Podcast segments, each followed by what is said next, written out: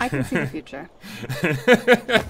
He was in the Amazon with my mom when she was researching spiders right before she died. Oh my goodness. I don't think I've had this much fun at the cinema in years. Truly, Madame Web is a movie in a category all of its own. A film that defies any kind of conventional analysis and laughs in the face of mere mortals who attempt to understand its genius. Even Chris Stuckman was so confounded by it that he couldn't bring himself to make an actual review, and instead spent 16 minutes and 10 seconds talking about how much he didn't want to talk about the movie, which definitely makes sense as far as I'm concerned. Anyway, lucky for you guys that I'm neither Chris Stuckman nor a mere mortal constrained by the limitations of the flesh. So strap in, dear viewer, because it's reviewing time. Now, it's a well known fact that superhero movies have never been more popular than they are right now, which is why we've got so many all time classics coming our way this year, like Venom 3 and.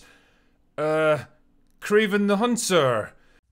And yeah, we may have had one or two Spider Man movies over the years, but the thing that everyone's been crying out for is a female centric prequel to the character who can see into the future. Sometimes when it's convenient to the plots. Enter Madame Web, another movie from the studio that brought us the delights of Morbius, written and directed by a woman with no fewer than one feature film to her name, which is this one, and best known for directing and producing a Game of Thrones pilot so good that they had to cancel it because it would have made every other TV show irrelevant. With a team of this caliber behind it, how could Madame Web possibly fail? Dakota Johnson was so pleased with this movie that she fired her agent right after the first trailer dropped, and that spirit of excitement and optimism really carries over into her interviews for the film.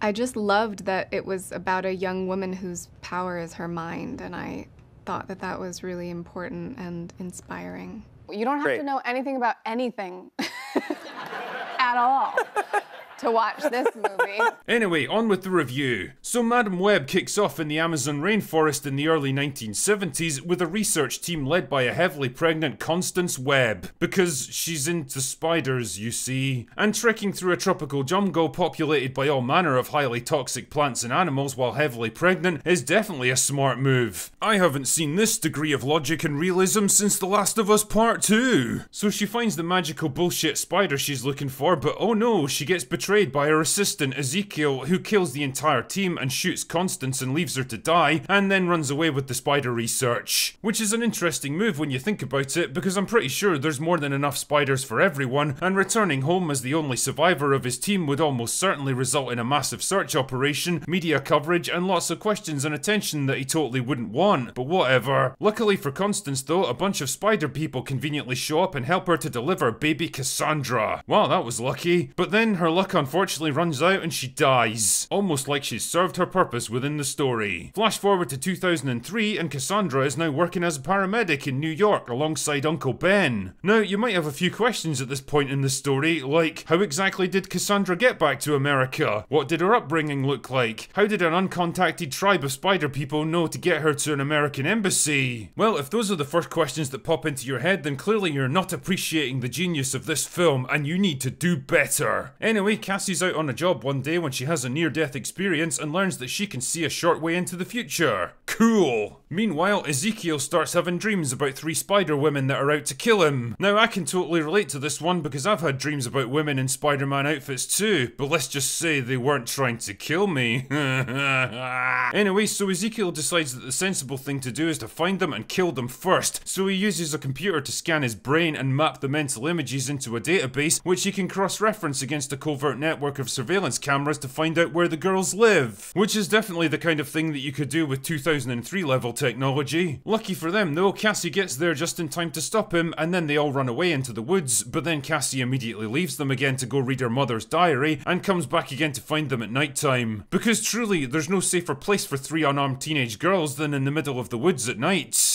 But oh no, Ezekiel finds them once again, and Cassie shows up just in time to save them again, this time by ramming him with her car. And then she leaves them with Uncle Ben to fly to the rainforest to find the spider people that rescued her mum 30 years earlier, and it's totally fine for her to do this without worrying about Ezekiel finding them again because the script says so. And then, conveniently enough, she almost immediately finds the spider people in the tens of thousands of square miles of unexplored jungle that she has to cover.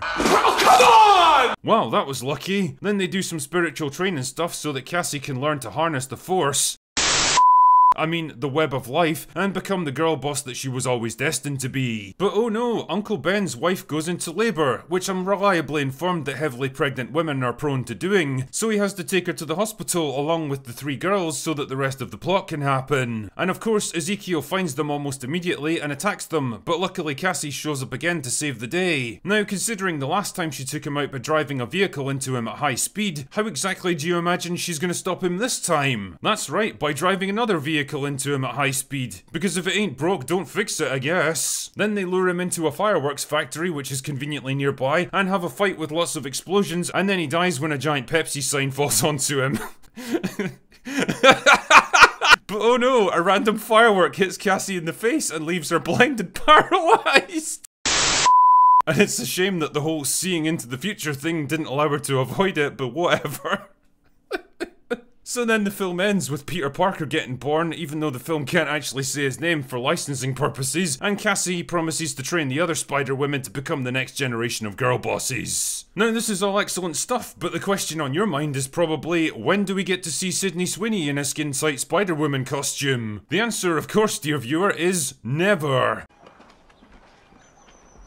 Fuck. That's the true genius of this movie, you see. Not giving you what you want or what you need, but what you never realised you wanted in the first place. A bunch of mid 20s actresses pretending to be annoying teenagers who need to be babysat through the entire movie and never really get to do anything significant. In fact, this movie subverted my expectations in almost every way imaginable, from the schizophrenic cinematography that looks like the DP was having a stroke midway through production, to the dialogue that ranges from absurd exposition dumps to redundant recaps of stuff that's already happened, to the nonsensical editing that genuinely made me question what was even supposed to be happening. And yes, the film could probably have wasted valuable time exploring ideas like the inherent tragedy of knowing the future but being unable to prevent it, and juxtaposing that knowledge against the enormous personal sacrifice required for the protagonist to fulfill her destiny so that she can ultimately help three young women to fulfill theirs, but instead it chose to focus on more important concepts like spider people and product placements. There's just so many layers of mystery and meaning to peel back with this film that Stanley Kubrick would have been green with envy if he was around today. And it really does go to show that taking a writing and directing team with no relevant experience and no actual accomplishments to their names and putting them in charge of a $100 million superhero movie really can pay dividends. And honestly, if this is the level of quality we can expect from Sony going forward, then the future truly is bright for the Venomverse.